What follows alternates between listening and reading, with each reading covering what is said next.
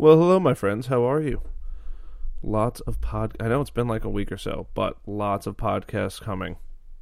Lots of good podcasts. But welcome to the Brutally Honest Podcast. I'm your host, Harrison Barron, and thank you for tuning in to another episode. First of all, if you enjoy the episode, actually, before you even enjoy the episode, I know you're going to love it. Smash that sub- subscribe button. Wow, I can't speak. Then, after that, tell one of your friends about it and rate it on iTunes. It is greatly, greatly appreciated. I hope you guys are all doing good. I hope everyone's off to a good 2018 and uh, has been sticking to their New Year's resolutions. With that being said, as always, go check out the website, brutallyhonestpodcast.com. And I'm sticking to my new New Year's resolution. I'm putting a lot more work into this, so you guys better get ready. So uh, check it out. You can get all the latest and greatest updates, and the newsletter's coming out every Friday, regardless of whether or not there's a podcast. I know there wasn't a podcast last week. I'm still going to give you guys good information. I promise. That is the goal of the show: is to keep feeding you guys great information, knowledge, anything that's going to help me get through my day and and my life is what I want to directly pass on to you guys. That's why I do it. There's a lot that we can all learn together, and I live in technology. I'm constantly dealing with things that are going to help you be more successful, more productive throughout your day. Talk a lot about uh, productivity today on the show, and uh, yeah. So just uh, you know, I got two sponsors: Read Resumes, um, ReadResumes.com. You know, Ron is a stellar guy. He runs Read Resumes, and he's going to provide you with a top-notch, extremely high-level resume. And why does that matter? Even if you're not looking for a job, one, it's a great way to get kind of a snapshot at where you are in life. Whether it's what you've accomplished till then, things that you've that things that you've succeeded in but kind of forgot about. It's a good way to just sit down and think, you know, where where am I at with everything? That's one. And two, if you are going for a job, even if you're not going for a job, but you know that that thought's on your mind, get it done. A rock solid resume written by an extremely high level professional is going to unlock doors that you will never would have never had prior. So go check them out. Readresumes.com.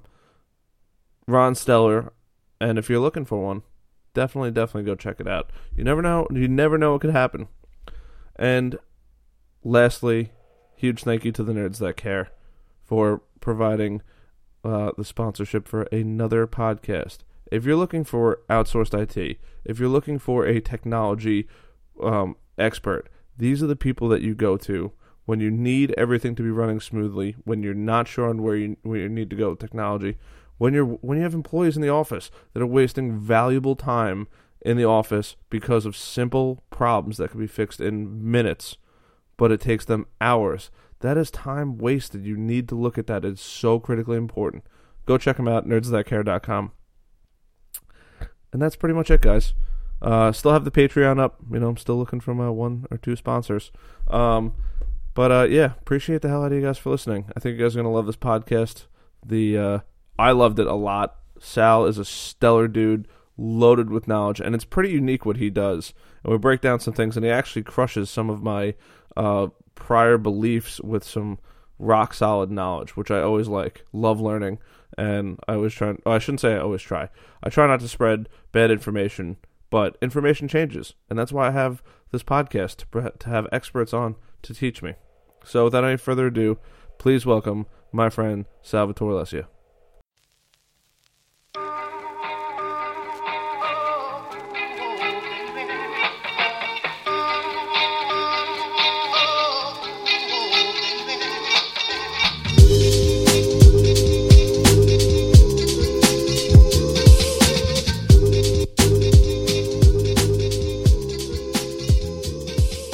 What's up, brother? How are you, man? Good. How are you? No complaints. Enjoying the Year. non-freezing weather. Yes. Yes, and Happy New Year. Happy New Year. Off I to don't- a I always wonder how how late into the month or the new year are you allowed to? Is that socially acceptable to be wishing people Happy New Year? it's funny you bring this up because I was thinking the other day. I'm like, I'm looking on Facebook. Everybody's got a Facebook, sure. and I'm like, I, I just I feel bad wishing some people happy birthday at this point and other people not. Right. Who I'm like, I'm like, oh, are you deserving of a happy birthday? And I got 1,800 friends on Facebook. Oh my God. So Okay. literally every day there's three, four, five birthdays at this point. Some days there's some some days there's 12, 13 birthdays. I'm like, you can't possibly expect me to hit happy birthday for all these people. And and then I thought, I'm like, what if every time I see somebody, like if it's the first time I'm seeing them in a very long time, Yeah. I say, hey, happy birthday, man, Mm. or hey, ha- happy birthday, and then they're probably gonna say, my birthday was months ago. I'm like, Yeah. well, I haven't seen you since then, Right. So happy belated, and then like a little icebreaker, and then I was like, people are gonna think I'm really weird. Yeah, that's a tough one, especially if you're not seeing people as as often as you would like, and especially having that kind of uh, uh, friends. I, I, I use the air quotes there and friends Yes, on Facebook. It- and what yes, have you. acquaintance. It should yeah, acquaintance. it's, it's an acquaintance, and, and I probably wouldn't uh, be wishing this many people happy birthday, just like you said, because I it, it's a constant reminder every day. You get reminded. I do try to stay on top of that. To be Mm-hmm. honest with you, um, I think it's very rare that I miss a day, but I, I de- definitely don't have eighteen hundred people that I'm connected with. Dude, it's crazy. And here's the worst part about it all. Now it's Facebook and LinkedIn. yes, And I'm like, come. It's it's Facebook, LinkedIn. Then it's your work anniversary on LinkedIn. Right. You got God forbid you have two jobs or three jobs. you're getting notifications every day, Uh, yeah. multiple times. A Like, day. come on. and I'm I'm I'm actually uh, very into that sort of looking at what people are celebrating Uh-huh, and stuff of that nature, and try to acknowledge it as much as I can. Uh, but to your point, it's getting kind of overwhelming at this stage. I mean, I'm It's seeing just people crazy. reminding of their anniversary, and I'm like, I thought I just sent something to them last week. Then I drive in, uh, uh, drill in a little bit deeper. And Mm. I'm like, oh, this is their board membership for a non for profit that they're dealing with. Yeah. I'm like, ah, that's not really a work anniversary. You know Yeah, I it's, mean? not, So- yeah, it's not really deserving. No. But how much time, the question is, how much time did you waste? Like, oh, was this legit? Like, didn't I just do this? And then you got to look and you're like, all right. And, and you, you want to engage. And it's just like, like the other day I hit my two year anniversary, I guess, on LinkedIn for nerds. And, you know, I got like 20 messages from all these people. I'm like, Yeah. oh, thanks. Like, hey, how's everything going? I'm like, uh, it's just a work anniversary. Like, it's not even like a, a large milestone. It's not like five years. Right. It's not like 10 years. Like, I get it. Five, ten years, one year, one, five, ten. But I'm like, two, it's two years. Guys. Yeah. Like, let's just pump the brakes a little bit. You know, I, I I hear where you're going, and I kind of agree with that. I guess to a certain degree, we, we should limit these things to milestones, right? Because I just wouldn't necessarily congratulate somebody on a two year or three year anniversary. And I mean, maybe if it's your first job out of school, Yeah. that is something that you know most people are not staying as long as they used to. Well, my Yes. father stayed at the same company for 40 years. Yeah, So that's yeah, unheard we're, of. Yeah, we're out of the unheard era. of. Yeah, Yeah. we're out of the era where people are staying somewhere for for that period of time. It's it's crazy. It's as I'm getting older, I'm realizing the quote unquote old school mentality versus Yeah. like the new school mentality. Mm-hmm. And um, I was actually just having this conversation today. And the other the other thing is, you know, especially people my age that are growing up in that you know kind of older school mindset, but then like you have this newer idea of you know take a risk like Yeah. you're 25 you know you're 22 you're 30 like n- you have no kids like if you have a girlfriend great do it now Yeah. like don't wait and then it's like you still have those old, dude lock down the secure job you know you need that security and i'm like for what like as long as you're willing to learn you're going to be extremely hireable and I feel like now more than ever, people are looking for like that serious talent where that comes with years of experience. I'm- I mean, uh, one of my buddies posted a job offering today online. You know, ten years experience, twenty years experience. Like, you know, that's for a senior person, Right. For sure. Like, there's definitely a market for that. And for anyone who thinks that there's not, you know, as long as you're, I feel like as long as you're bouncing around, and still just, you know, you got to be a sponge Yeah. in the world we live in. If you're not, if you're not going to be a civil servant, a civil servant, where and nothing against civil servants because that industry is changing too, but you definitely have that job security, and you're they're going to provide you with that education. You don't have to necessarily go out and really try to find it for yourself. Where you you have to keep learning. You have to keep molding into this new. I don't want to say new person, but you know your industry, finance, it's constantly changing. There's Yeah. always new law. I mean, the tax reform law. I know dozens of accountants that are freaking out about Yeah. 2018. They're like, I don't know what I'm going to do. I don't know this law. I don't know how this is going to impact business. I don't know how to. The big thing is educating people on their finances. Correct. Which is exactly what you do. Yeah. So that's changing the entire game. It's insane. You know, it's funny. Only uh, to put it in a little bit more context. So, you know, I'm I'm sort of that generational Generation X. I forget what uh, categorize Mm-hmm. uh, category I'm necessarily falling into, but my parents are the baby boomers, and sort of you're, Mm-hmm. I, I think, squarely in that millennial phase and what have you. We hear a lot about that uh, um, uh, in the news and stuff of that nature. And when I look at sort of you know my my contemporaries. I think we were the first generation to a certain degree that said, hey, listen, those ideals of getting that first job or staying with that company out of sheer loyalty mm-hmm. is not enough. Yeah. Right? It has to be challenging me. Exactly what you just talked about. I always want to feel like I'm learning. I want to be able to get something out of this. This has to be a mutually beneficial relationship. And the days of my father, you know, grew up as an accountant and ultimately worked within the financial uh, components of a public company.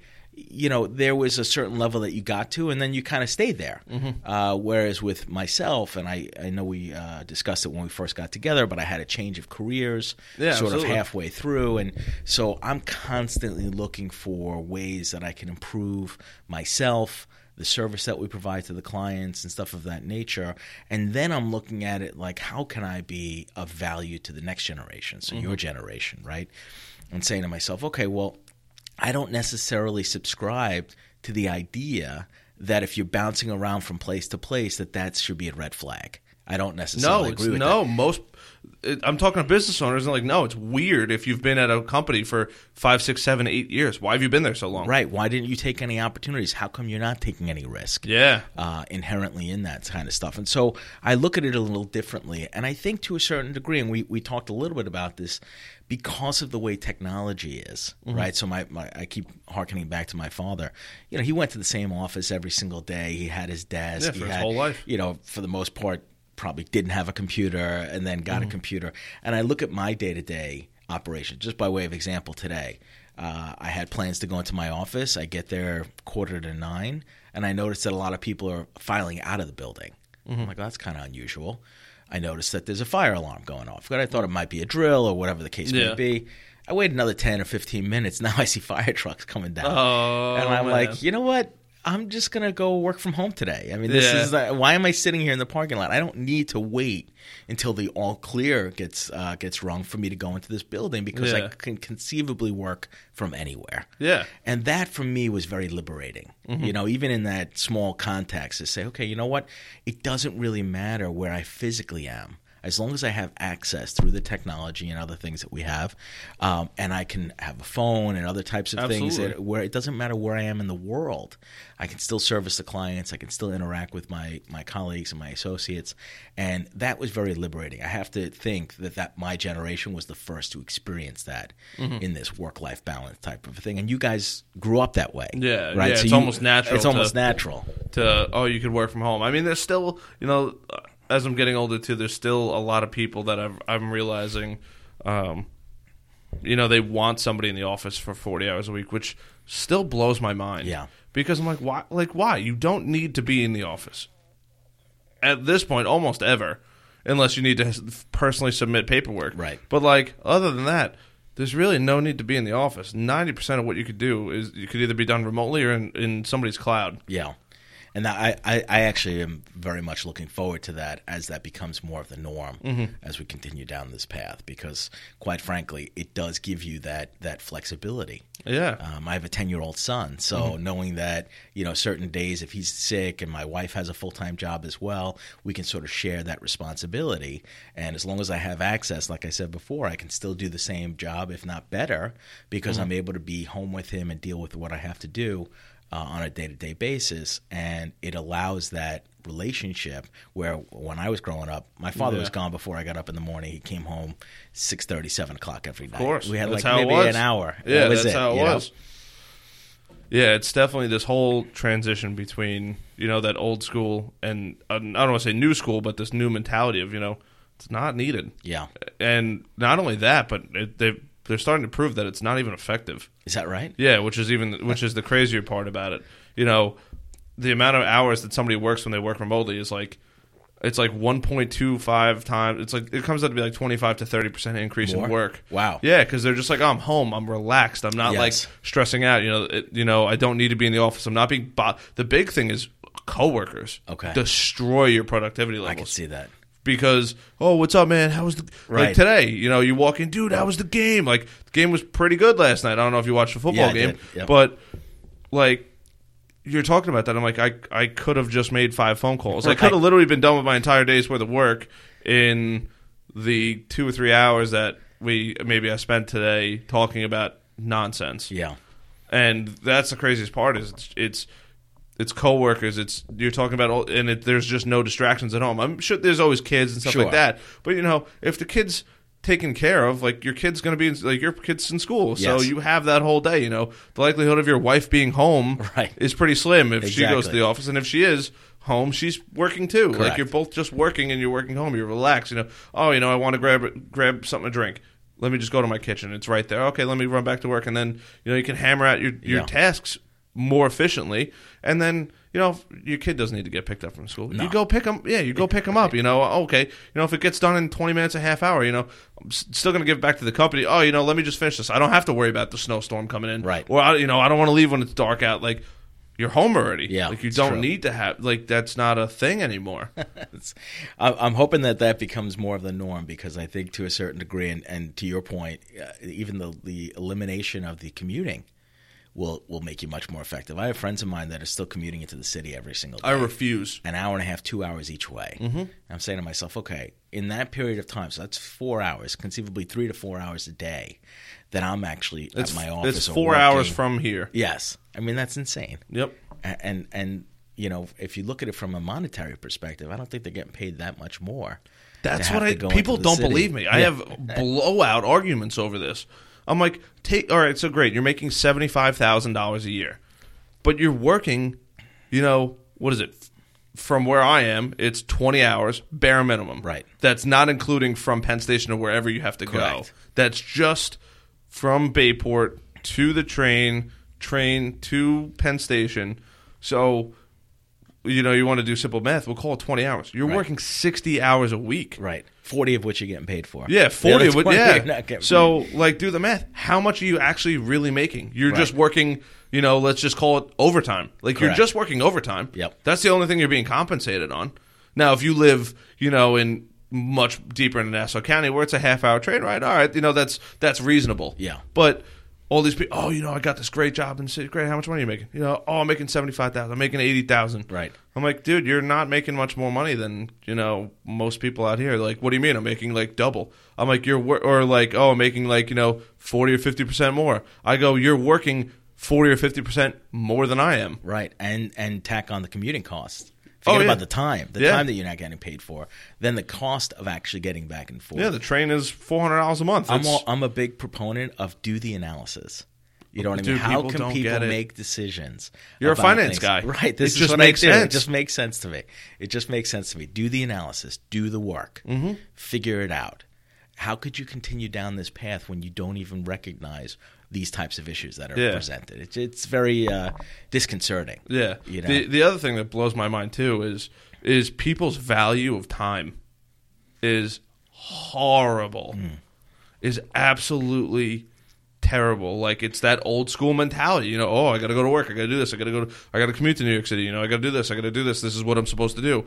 It's like why? Just Yeah. because everybody's been doing that for X amount of years, you know, we didn't have cars, and all of a sudden we had a car. Like that was totally different. You Right.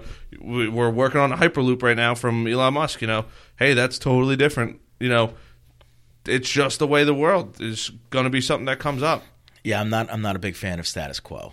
No, You you, know, can't. You have, you have, a, you have a, an artificial intelligence emailer yes. Yeah. that totally had James like he James was like, wow, girl's like super good at getting back to me with like extremely good detail, and I was like, James, that's artificial intelligence, and Right. he was like, no, couldn't. he's be. like, no way, like.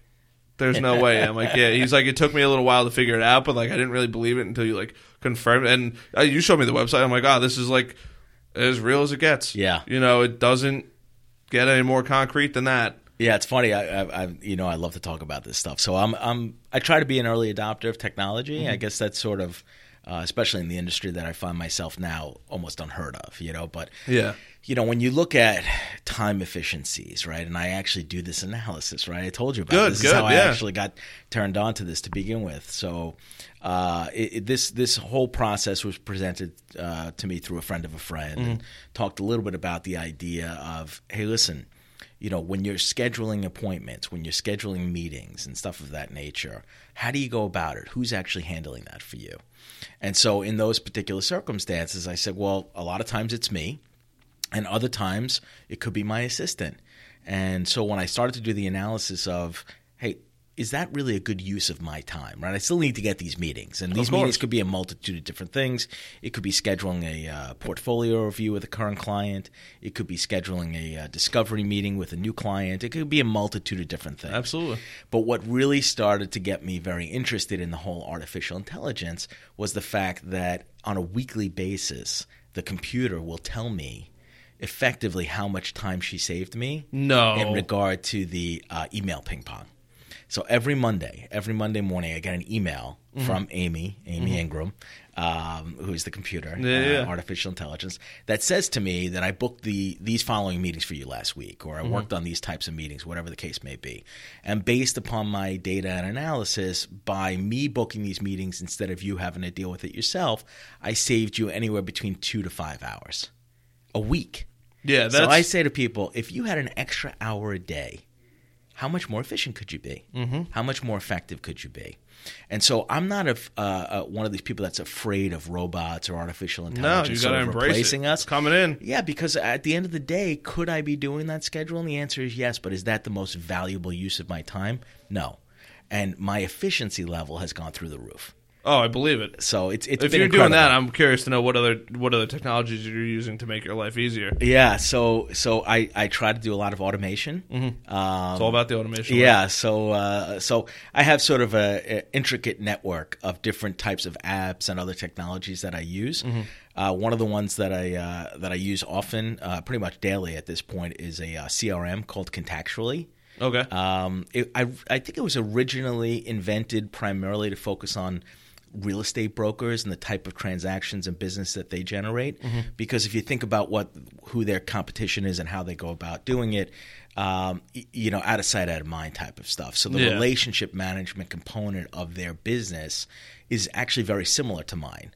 And so it's imperative that you sort of have ways to automatically reach out to your clients and have Yeah, systems in place. So what I liked about Contactually is you, you go through and you sort of input all your data, Mm-hmm. all your contacts. In my in my particular circumstances, I think I had 2,100 contacts when I first started with this yeah. and then it forces you to go through categorizing people uh, in the system itself they use buckets and and based upon whatever bucket you place the person into it automatically generates reminders based on your parameters so for with my my current client base i want to at least speak with them or touch base with them once a month Okay. Um, so you call? Well, I'm sure it's probably a longer list now. Yeah, yeah. So it's uh, you know it's definitely a, a large list, but that's that's one of the reasons why I needed Amy Ingram Yeah. to help me with the scheduling. So every day when I log in, this happens every morning. I go to my dashboard and it'll have ten follow up items. You said you wanted to speak with client X every thirty days. It's been twenty nine days since you spoke with them. And it's sort of logging all that information real time because the intent, I guess, is I don't use it this way because of uh, compliance reasons within uh, my current employer. But if you were, let's say you had your own company, let's say here, uh, Nerds That Care, you have loaded all your information and what have you. Every email transaction or uh, interaction, I should say, that you have. Yeah. If you have a phone call and you're using it, you log the notes about that. So as long as you, the information that's going in is accurate, Yeah. then it starts to play into the uh, the, the parameters that you set out. And It's, Absolutely. it's it's very proactive. I've actually recommended it to a number of people, and they've said to me on multiple occasions has changed their lives and the Yeah, way that how they how they Is how it they built maintain. specifically for your industry or just any industry? I think it's really for any industry. Mm-hmm. Um, like, as I said before, it, it I think it originally uh, emanated in the real estate world. Okay. Um, they I did see recently because I, I interact sometimes with the CEO that they are starting to put like overlays that are let's say focused on financial uh, planning or financial advisory types of firms. Um, but it really could it really could be industry agnostic. It doesn't Yeah. really matter. Any any business uh, that is generally driven on the relationships, it's it could be a good tool for. I like that. That's crazy that you're doing that. So now, and you have a very unique, um, I don't want to say position, but title in what you do.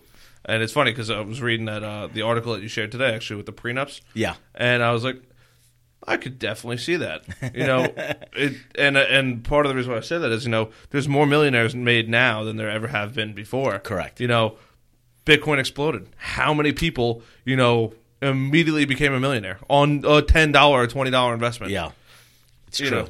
So, so you know, my my focal point, and just to sort of give a little bit of background or what have you for those who, who don't know me, I'm, I'm assuming most of the people that are going to listen that I'm uh, passing this around to do, in fact, know who I am. But, uh, but y- you know, my my background, I um I went to law school, I graduated, and actually started uh, as an attorney.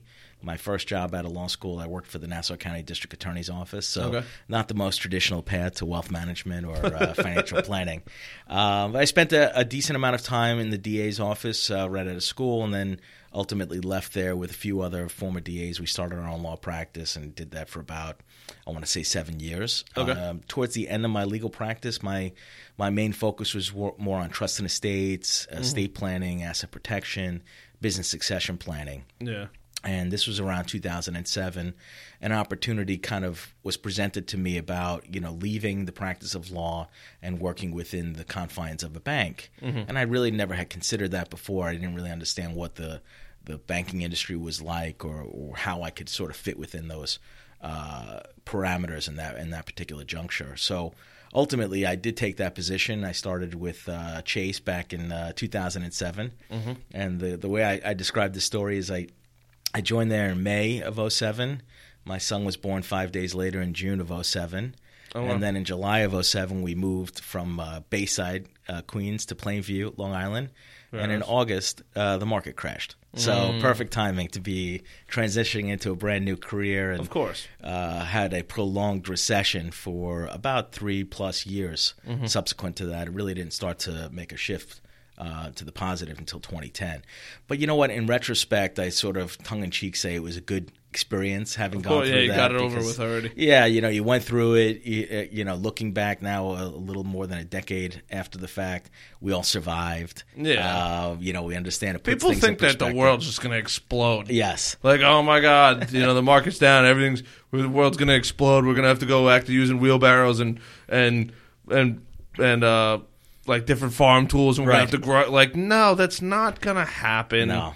You know what? While you're living through it, I can understand it because I remember very, very vividly that it almost seemed like every Sunday evening we were having this all hands on deck conference call nationwide, internationally, and you know it it did feel like the the market was in a free fall, and you know standard institutions that we had all become accustomed to were folding their folding their cards and going bankrupt, and Lehman Brothers then Yep, uh, yep. you know and so you didn't really know what where the next uh, shoe was going to fall. So it definitely provided a panic type situation. But what I what I learned from that experience and what I sort of pl- play upon today is exactly what you said. That if we, we could make it through that sort of the second most devastating correction.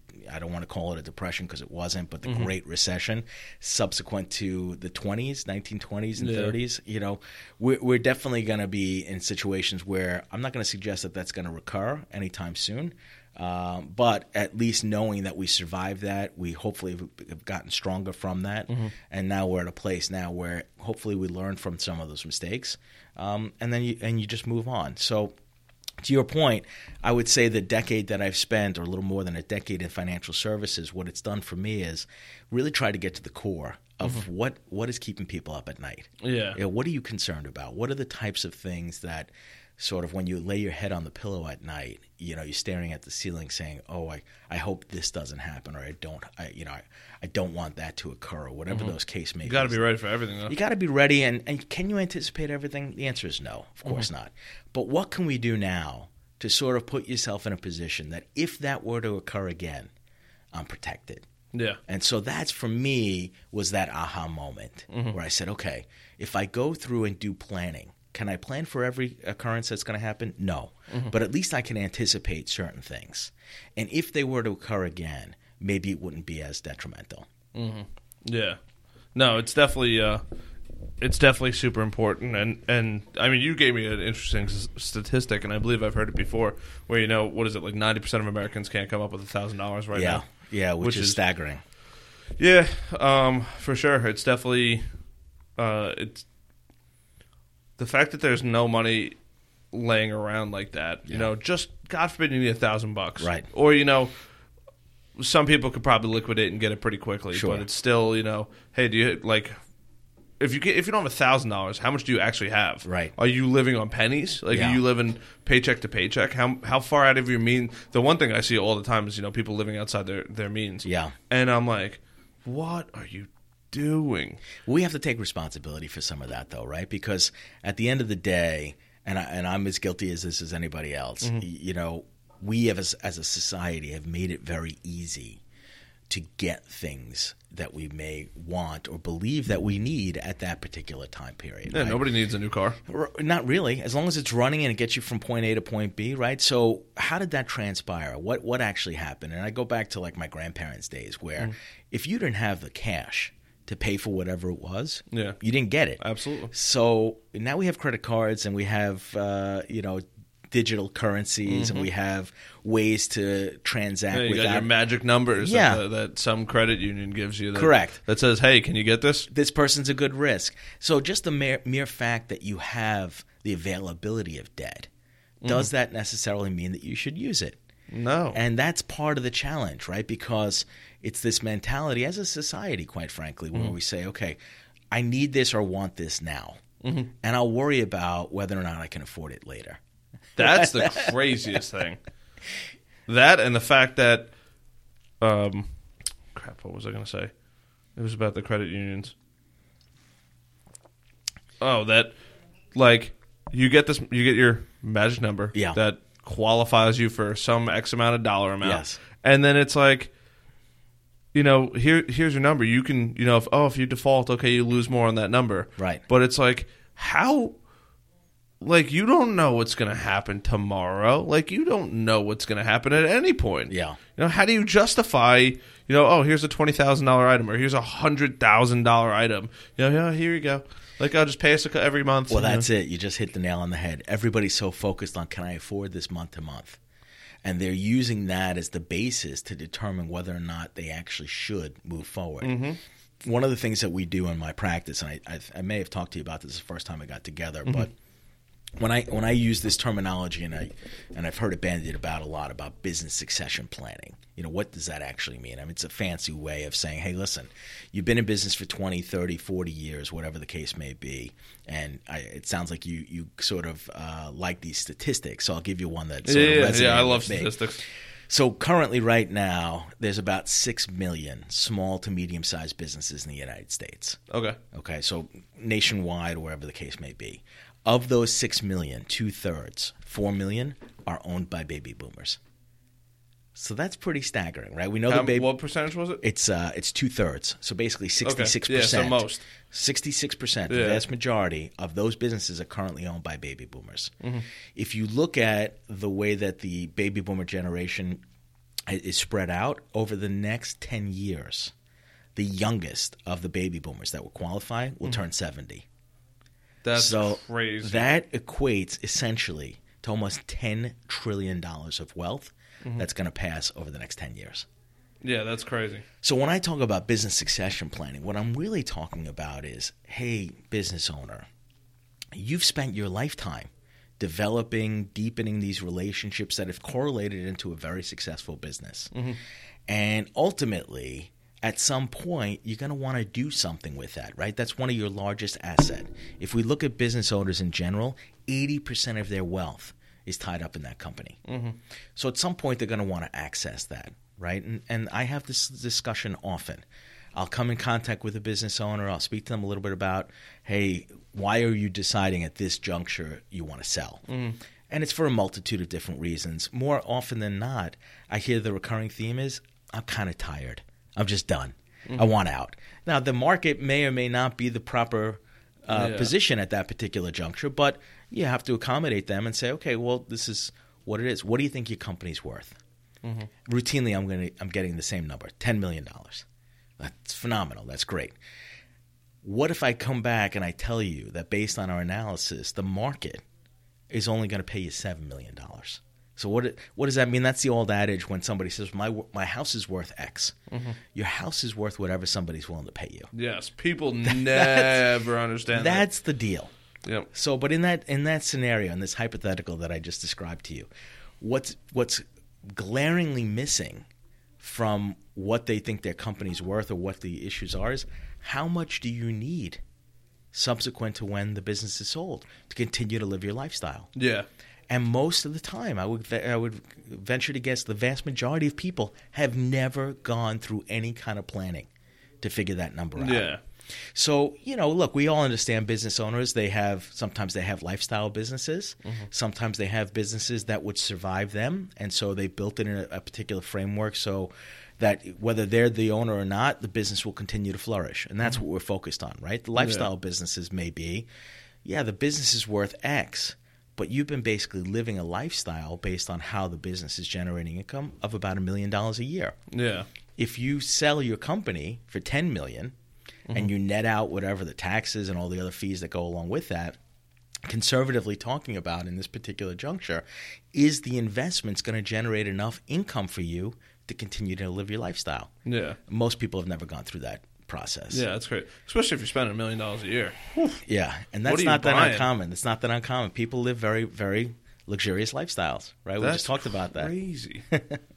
and that's that's uh, pre-tax dollars basically right Yeah, because that's- a lot yeah. of that's going through their business and so the country club membership or the boat or the cars yeah, and not all that other get- stuff it's is all going to be written off. correct exactly right so it's not going to be treated the same way Yeah, that's insane. You know, it's it's yeah, it's it's really a mentality of how can you afford it. You know, hey, can Right. I afford it this month and the next month and the next month?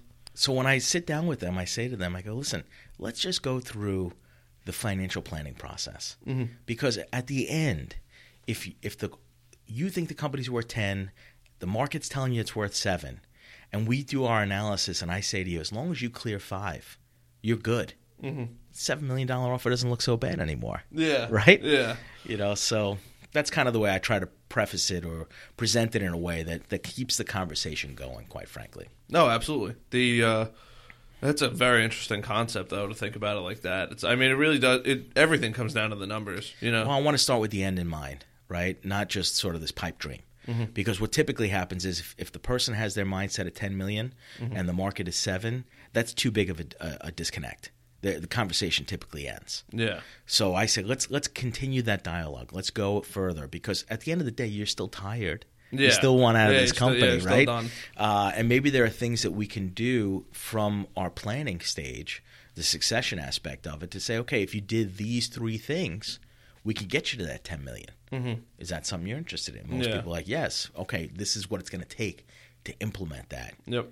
I need you another couple of years. Oh, I don't know about that. All right, do you have any children in the business? How else Yeah. can we help you with that? Kind Of Absolutely. Yeah, children probably help out a lot. Exactly. You know, you could even you don't even have to sell the whole business. You could sell half of it. you know. Correct. That's that's one thing that I see so far overlooked, and that's another thing that I'm constantly talking about lately because I have this podcast now, and as Yeah. the podcast is growing, people are like, "Oh, why are you investing so much time and so much energy into this?" You know, I'm like, because you never know what's going to happen. Sure. Like, you know, you didn't think you were going to go into finance at any Right. point. You know, That's true. Pe- people tell me all the time, and and the crazy part is, you know, when you come from that old school mentality, it's you know, oh my god, why would you why would you do a podcast? Why would you put yourself out there? Why would you do this? Or you know, why would you try so hard? Or why would you uh, put all this extra time and money into it if you're not going to get paid for it? You know, Yeah.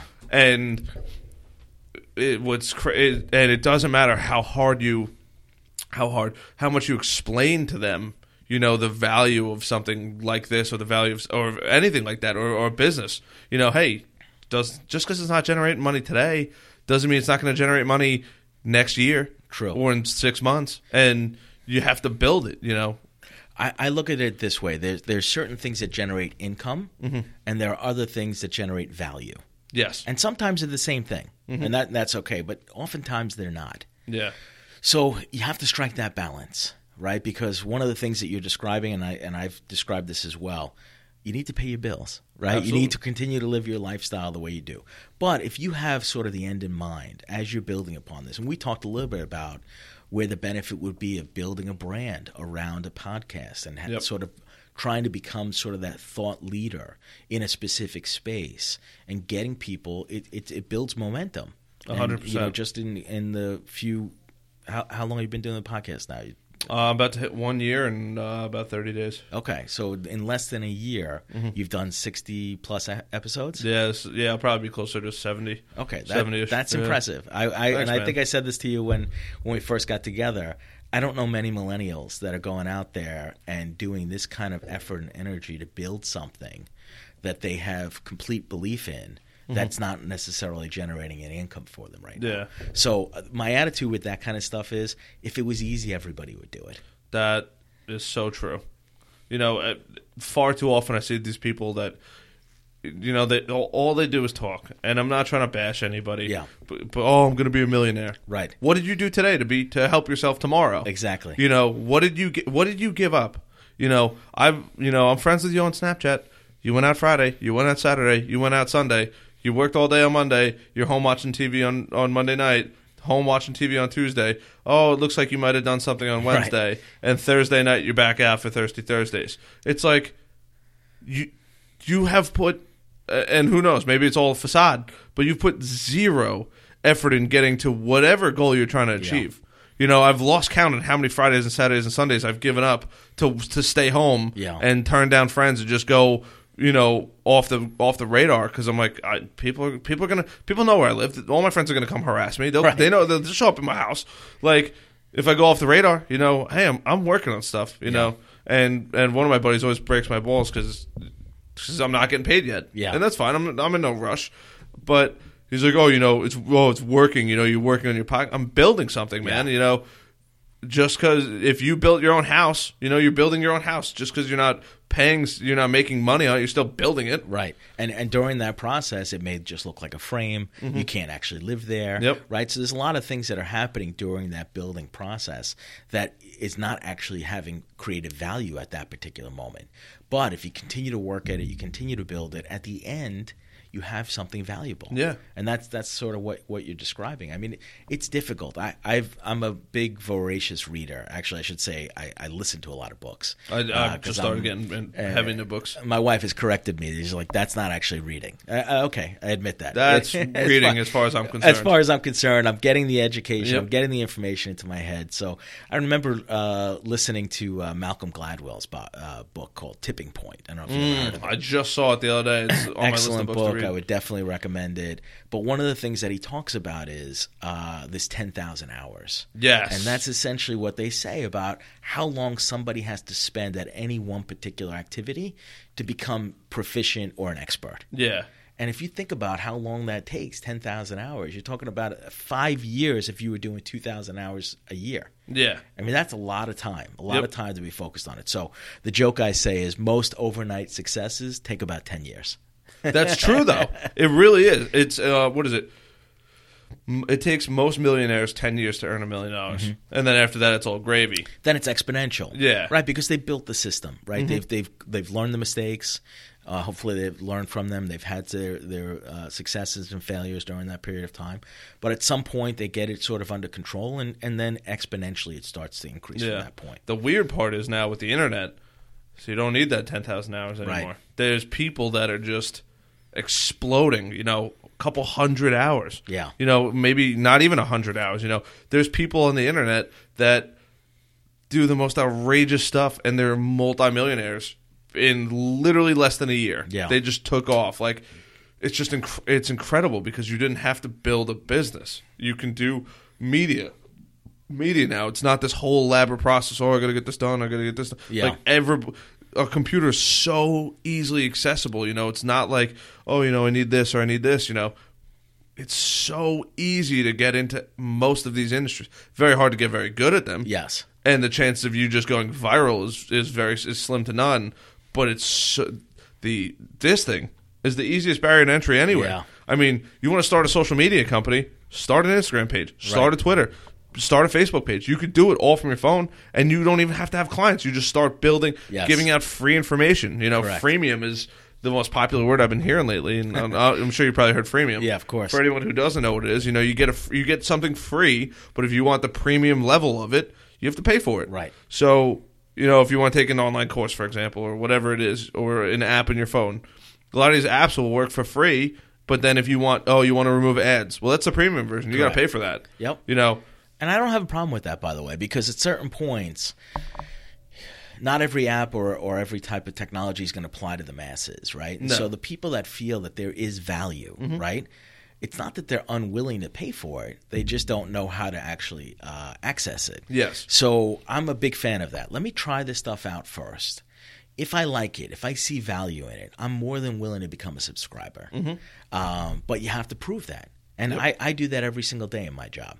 Right. Yeah. So every time I get a new prospective client or we speak about opportunities and you know they're coming to me more often than not through a referral source or somebody else that actually has worked with me in the past and so it's a warm introduction. It's not sort of a cold call. I, Yeah. I, I can't remember the last time I picked up the phone and just called somebody purely cold. Um, but um, but even the calls that I do make, I did a ton of research about the people, and I, I already understood that there was something that I thought I could bring to the table that would add value to their lives. And so in this situation, it's like okay, well, you get to a point, you recognize that that there's definitely a working uh, relationship that could be built, but at the end of the day, you still have to prove it. Right. Yeah. So you talk about what you can do and what you can't do. And most people are willing to, based on their instinct and, and the relationships that you're able to build, the rapport you're able to build at the very beginning, will say, you know what, I like this person. He seems intelligent. I'm willing to give it a try.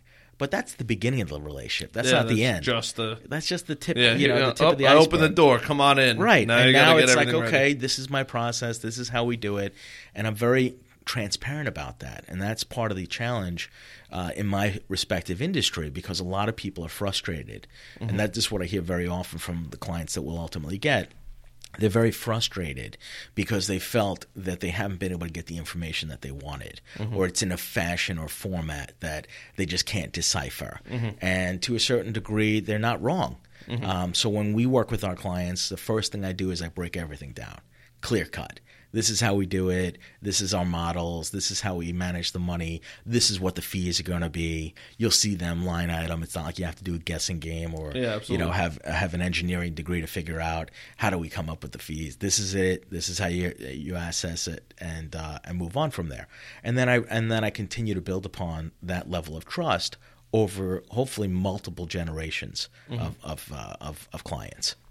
Yeah, it's uh, it's t- yeah, it's, it's once that door opens, it's now now the game actually begins. Yeah. You know, hey, I'm going to decide to do business with you. I think that's a lot of that's another thing that you know goes far over overlooked, and you know, not even that. It's the keeping. It's the mm. retaining. That's the hardest thing in the world because now it's we live in a world where you're just bombarded with other people's shit. Yeah. You know, there's no It's way because, and I, I say that on purpose because not all of it's good. Like Yeah. a lot of time, it's negative. You know, you got to sift through a hundred pounds of garbage Yep. to find a diamond. You know, true. It's it's so hard. There's so much competition out there, and then it's you know why would I give this person money as opposed to this person money? Yeah. You know, why do I? You know, and yes, there's a lot of you buy on emotion, but if you come from a very analytical background, Yeah.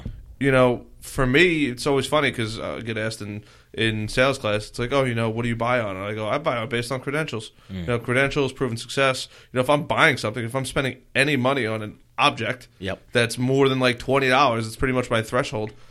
And even $20, I'll look up everything like the reliability reviews what what are the negative reviews the first Right. thing i go to is the negative reviews of course. you know, and then the positive reviews. Okay, you know, if it's got four and a half stars on Amazon, it's probably pretty good. But what did the negative people say? Like, Right. did it? Did they rate it negatively because everybody else got five stars and they got they did one because it just didn't meet their standard, Mm. or you know, what are the tech specs? Am I really getting what I'm paying for? Right. Because just because it has Samsung on it doesn't mean it's a better TV than you know Insignia. Right. It, it's just you know it's got that logo on it. so They spent a lot of money on that marketing. Yeah. So they have to recoup it. Yeah, exactly. so and, and I'm a nut job because I'll do this for everything. You know, what's what's the rating? What are the desk? Like, what is all of this? What am I actually getting? Yeah. You know, especially, and it's not even that large of a package. It's just I buy pay, I and it's weird because everybody's like, oh, you know, you, you gotta, you know, the guy sold it to you, you gotta buy it. I'm like, no, I don't. If it doesn't perform the exact functions or to my specifications, or you know, if it's not meeting the name brand, or if it's exceeding the name brand for a cheaper value, then yeah, I don't care what brand it says Right. as long as it's gonna serve its purpose. So it's interesting you say it in that way because um, I don't know if I mentioned this to you when we were first together, but um, uh, half of my practice I focus primarily on working with business owners, you know, and, and and their wealth, as I said before, is sort of tied up within their their companies, and of course they have outside assets as well, but but most of it is really about okay, at some point we want to access that wealth that you've built up over 10, 15, 20 years, whatever the case may be. The other area that I spend a lot of my time, effort, and energy on is working with uh, people that are going through divorces. Okay. And the reason I bring that up at this particular juncture is, and this has happened recently multiple times, I'm getting the sense that just the mere fact, obviously, it's a very emotional situation. Of course. You know, when somebody gets to the point where they decide, I, I, I don't no longer want to be with this person. Fine. So let's acknowledge that it's very emotionally driven and stuff of that nature. Some of it's financial, uh, but but for the most part, it's it's it's uh, emotional. What I'm noticing is, at least with the people that I've recently got uh, engaged by, is that they feel to a certain degree that not only are they being um, challenged or, or having a challenge in regard to their former future former spouse, but that the system itself is set up in such a way that they are very very disenchanted and they mm-hmm. feel that they can't get any information or every time they call their attorneys and stuff of that nature. And so what i'm hearing is that you know to have somebody like me i'm a certified divorce financial analyst so i can mm-hmm. get into the nitty gritty and really get a better understanding of you know where are the assets and, and how are they uh, characterized so that should you be entitled to 50% or you're not going to be entitled to 50% and why? Let's sort of go through that whole process. But they're so vulnerable at that particular juncture and they really don't feel like there's any anywhere for them uh, to turn and so when i've gotten involved in this it almost brings me back to the days that i was working in the da's office where you feel like you're on the, the side of, of right sort of the, the cowboys wearing the white hats Yep. and uh, righteousness and, and justice and all this other stuff. And uh, ultimately, the, what I'm hearing from the clients that ultimately sign up with us is that, like nobody has given us this kind of insight. Nobody's been willing to speak to us in this in depth about what's transpiring and go through the process, the educational component that they're really lacking. And it's because of the way the system is set up right now, and it's quite frankly broken. Oh yeah, Um, I agree so- 100. percent And I'm not even married. Yeah, it's tough. It's tough. And when I look at it, it's it's a it's a situation where, you know, not everybody and not every divorce has to necessarily be litigated. There are Yeah. alternatives out there, and I don't think people are even aware that they exist. Uh, I work with a friend of mine who specializes in what they call collaborative divorce. And this is a, a, a sort of an alternative dispute resolution where both parties say, "Hey, listen, it did, it just didn't work out for us. Uh, we don't necessarily need to litigate this case. We have children, whatever the case may be." And they agree in advance if they it's not for everybody, but if they can agree in advance to go through the collaborative uh, process, they agree not to go to court. Yeah. So that's that's something that resonates very loudly with me because at the end of the day, that's awesome. we need to resolve this. Let's move on with the rest of your lives. Let's do it in the most cost-effective and efficient manner that Yeah. you can. Try not to let the children get dragged into this whole process. Yeah, I think, uh, that nature. I think a lot of the issue is the lawyer themselves. Yeah.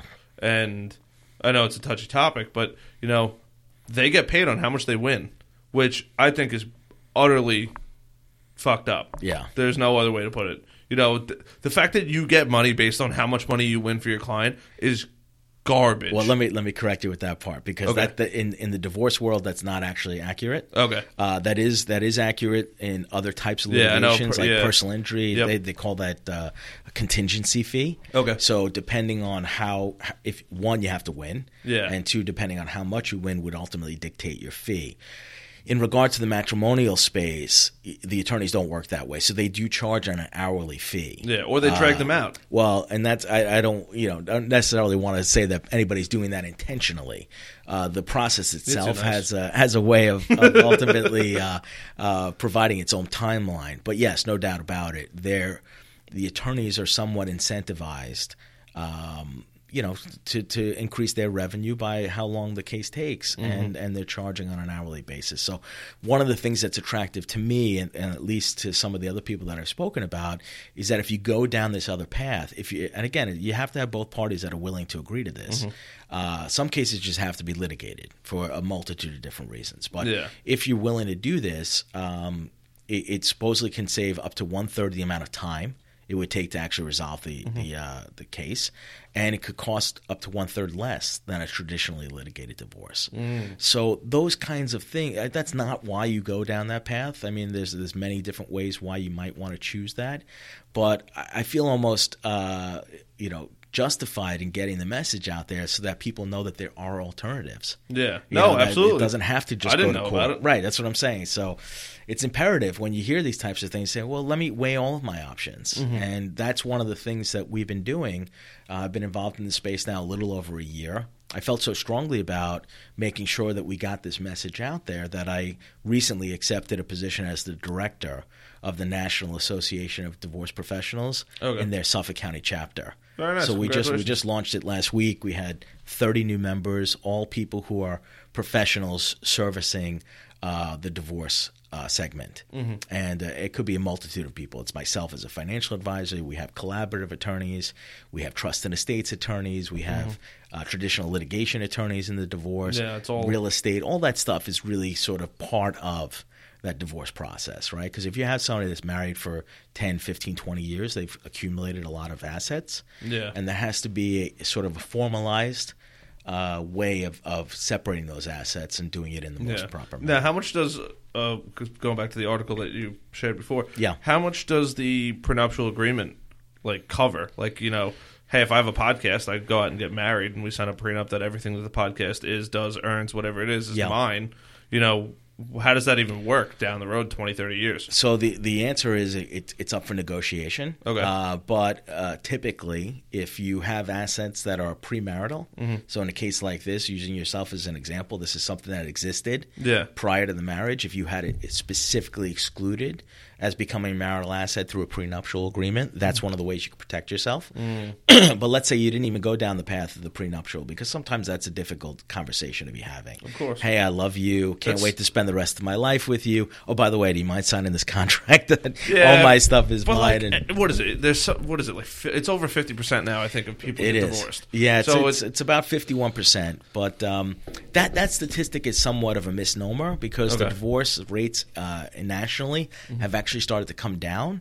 really Yes, which Ah, is is uh, is surprising. Alicia, bringing in the good news. I like it. But one area where it's increasing, which is it may or may not be a surprise to you, is what they refer to as the gray divorce. So that would be anybody who's 50 and over.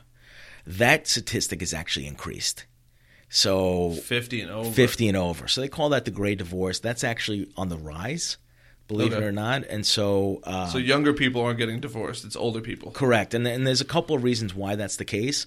The younger people are actually waiting a little bit longer before they got married, um, and so what you're seeing is they've kind of you know figured that stuff out, and by the time that they maybe I think the average age right now for women to get married is in their late 20s, uh, and men is probably in their early 30s. Okay. So you've kind of gone through, you've lived your life, maybe you lived it on your own and stuff of that nature. Yeah, you've worked some of those, stuff you figured some stuff out.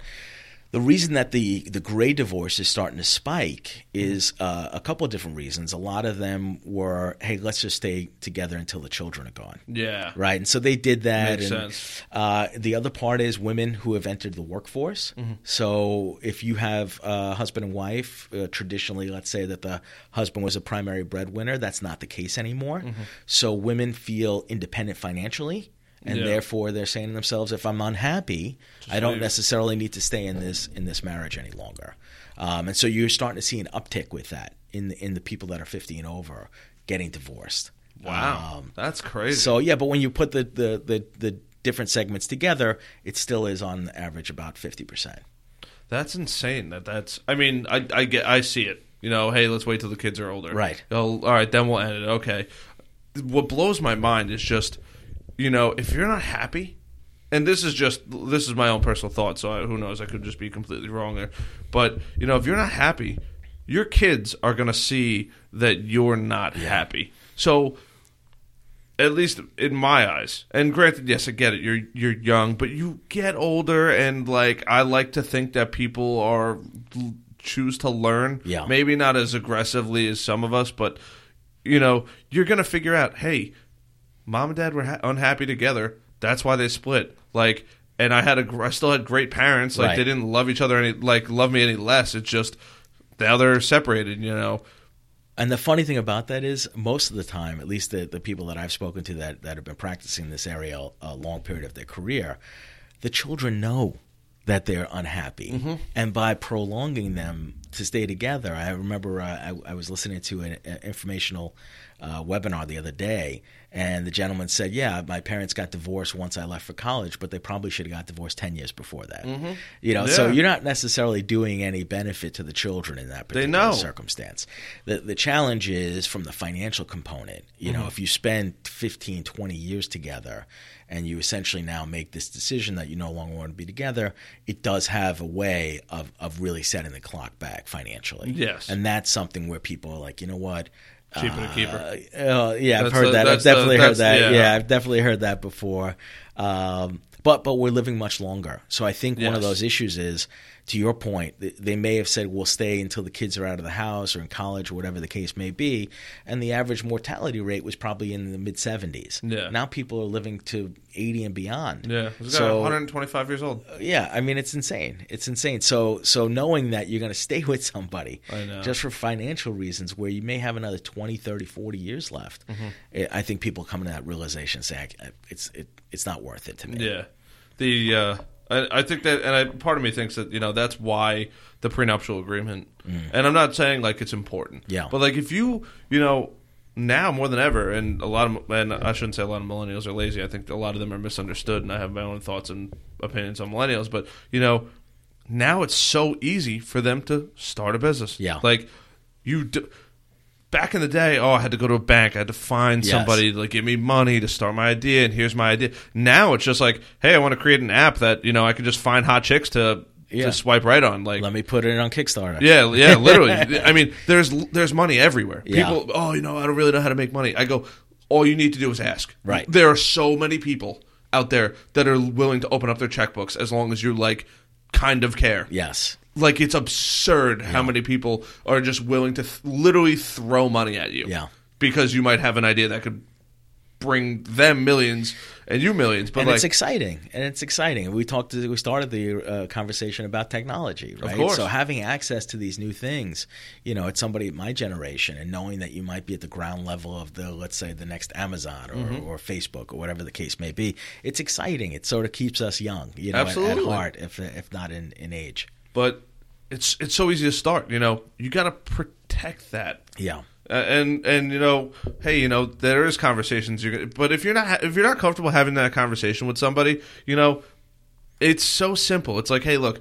the divorce rate's fifty percent. Who knows what's going to happen in Right. twenty years? Like, are, are you going to be happy with me in twenty years? Like, if it, if you're not going to be happy with me in twenty years, that's fine. But like, I worked all this time and effort and energy in what I created. Yeah. And if that provides uh, for us for a great family, I have no problem sharing that with you. But God forbid something happens, I still want to be able to make sure that I have X Y Z thing, and you still have ABC thing. Right. And then you know whatever we go our separate ways. The the crazy thing is, you know, these couples that split and there's so much rage and Yeah. and yes there is emotion driven and stuff like this but you know and I, and I had the conversation the other day you know everybody thinks they're entitled to something Yeah. you know you're not entitled to anything just how much time do you want to waste going to court Right. you know how much time did your kid just suffer sitting at home or grandma's house or whatever it is because you needed to go scr- uh, do a screaming match somewhere to try to fight for you know ten twenty thousand dollars because you didn't because you don't want to work because you've been given something your whole life. You're not entitled to that. Yeah. At least in my opinion. Yeah, you're entitled to child support if you got to raise a child, but like, what are you going back and forth for? How much time are you going to waste? And if you got nothing to lose, And that's part of the challenge, right? I mean, I, I always like to do the economic analysis, right? What are you actually fighting for? Mm-hmm. Because if you are you willing to spend twenty, thirty, fifty thousand dollars in legal fees to get something worth ten? It doesn't make any sense. So let's let's let's Just do here, the analysis. Yeah, let's figure out an equitable way of doing that. And I think that's sort of uh, one of the one of the things that's coming out of this collaborative type mentality, which is like, you know what, people are like, yeah, it didn't work. It Mm. didn't work for us. For and, and this is not about casting blame.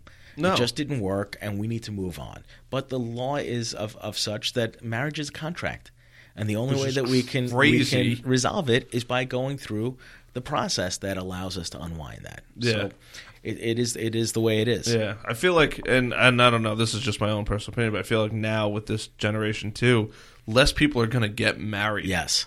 Which, you know, I could have a wedding. Who cares if I have a wedding? As long as I don't sign that damn piece of paper that binds me to somebody for forever, and I have to sign these legal agreements and this, that, and the other thing. Right. Oh, great! If we have a wedding, we have a wedding.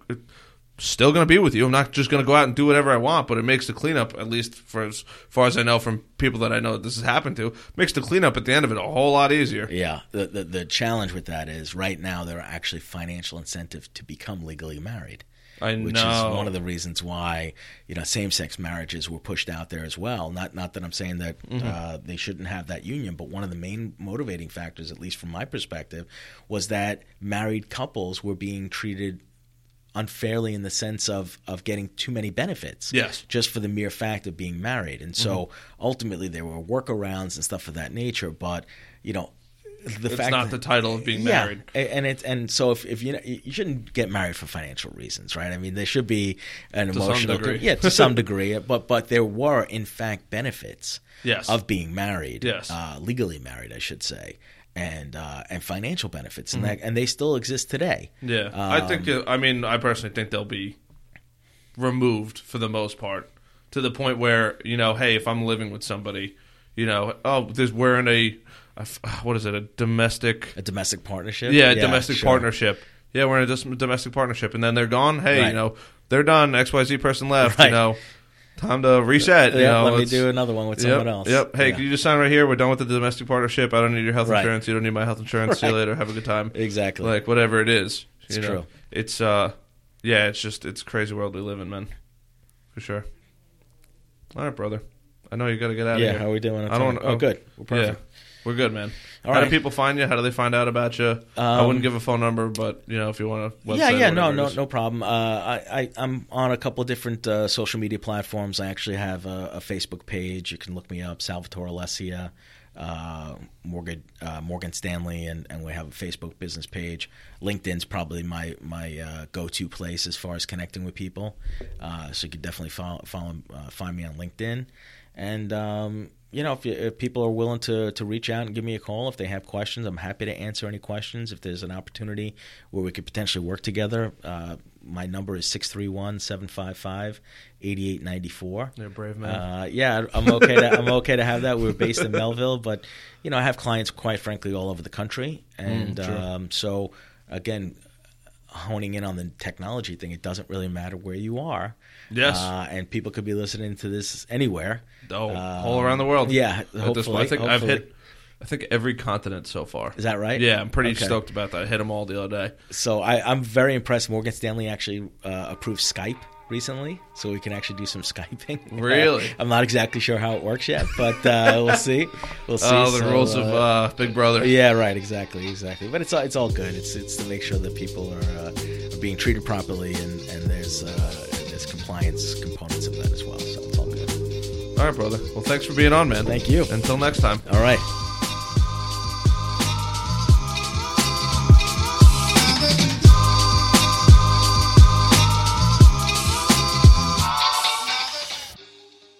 Alrighty, guys. As always, thank you so much for tuning in to another episode of the Brutally Honest Podcast.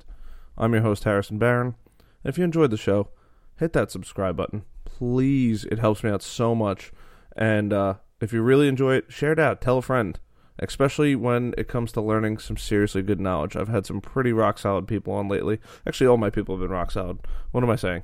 But share that knowledge with people. You're going to learn things that you never knew before. Don't be greedy. Pass it on. That is the biggest message. That's why I do this podcast. Yes, is it is it a little bit greedy for me to learn? Of course. But I want my goal is to pass it on to you guys because I have these amazing conversations with people and I want other people to hear them. That's why I do it. Really appreciate it. And if you really enjoy it, let me know. Leave a comment. You know, give it a rating on whatever platform you use. It's tremendous. I, I do genuinely appreciate that. As always, check out the website, brutallyhonestpodcast.com. You can sign up there for your weekly newsletters, all that good stuff. I'm constantly bringing you guys some good stuff. And on top of that, I've been dumping a ton of time and effort into the website. So you just visiting makes my day because I can see, like, when people visit. I'm like, oh, all my hard work is actually getting acknowledged. You have no idea. And, uh, yeah, so brutallyhonestpodcast.com. Sponsors, as always, Ron Reed from Reed Resumes. Um, Ron owns the company, but they are writing the top tier resumes. Ron has his CPRW, Certified Professional Resume Writer, and he's killing it. Resumes are a great way to take a, a, a basically a snapshot of what you've done professionally in your life to that point. And who knows, you may not need it but it's not a bad thing to have and you hold on to. Hey, what have, what did I accomplish in 2017? What did I accomplish in 2018? You know, it's been five, ten years since I did a resume. It's probably not a bad idea to just take a look at it. Even just a, a nice recap of what you've done. You don't want your little accomplishments or even big accomplishments to go forgotten because work gets in the way. And with a good and well written resume, first impressions are everything. This is going to be your foot in the door for an opportunity that you may have not had prior definitely go check them out. ReedResumes.com, R E E D resumes.com to be exact. And um, he's actually on the website too. And last but not least, huge thank you to the Nerds That Care, your third party outsourced IT company. If your employees are not working as efficiently as they should be in the office, maybe it's time to get them a new computer. Maybe they're wasting a lot of time on issues that could be resolved in just a couple minutes if you had an outsourced IT company. And it's a fraction of the cost of hiring somebody in house. You're dealing with a team of people that are going to f- work in your best interest to not only get you the right solutions to make your company more successful, but to get you help sooner than later so your employees aren't wasting valuable time in the office, which makes you make more money in theory. So, huge thank you to Nerds That Care. Huge thank you to ReedResumes.com. Appreciate the hell out of you guys. And I think I have four podcasts this week as of right now scheduled, and a lot more to go. I'm like deep into February already, if not March. So get ready. Trying to bring you guys some of the best of the best. I think you guys are going to love it. Stay tuned. Peace.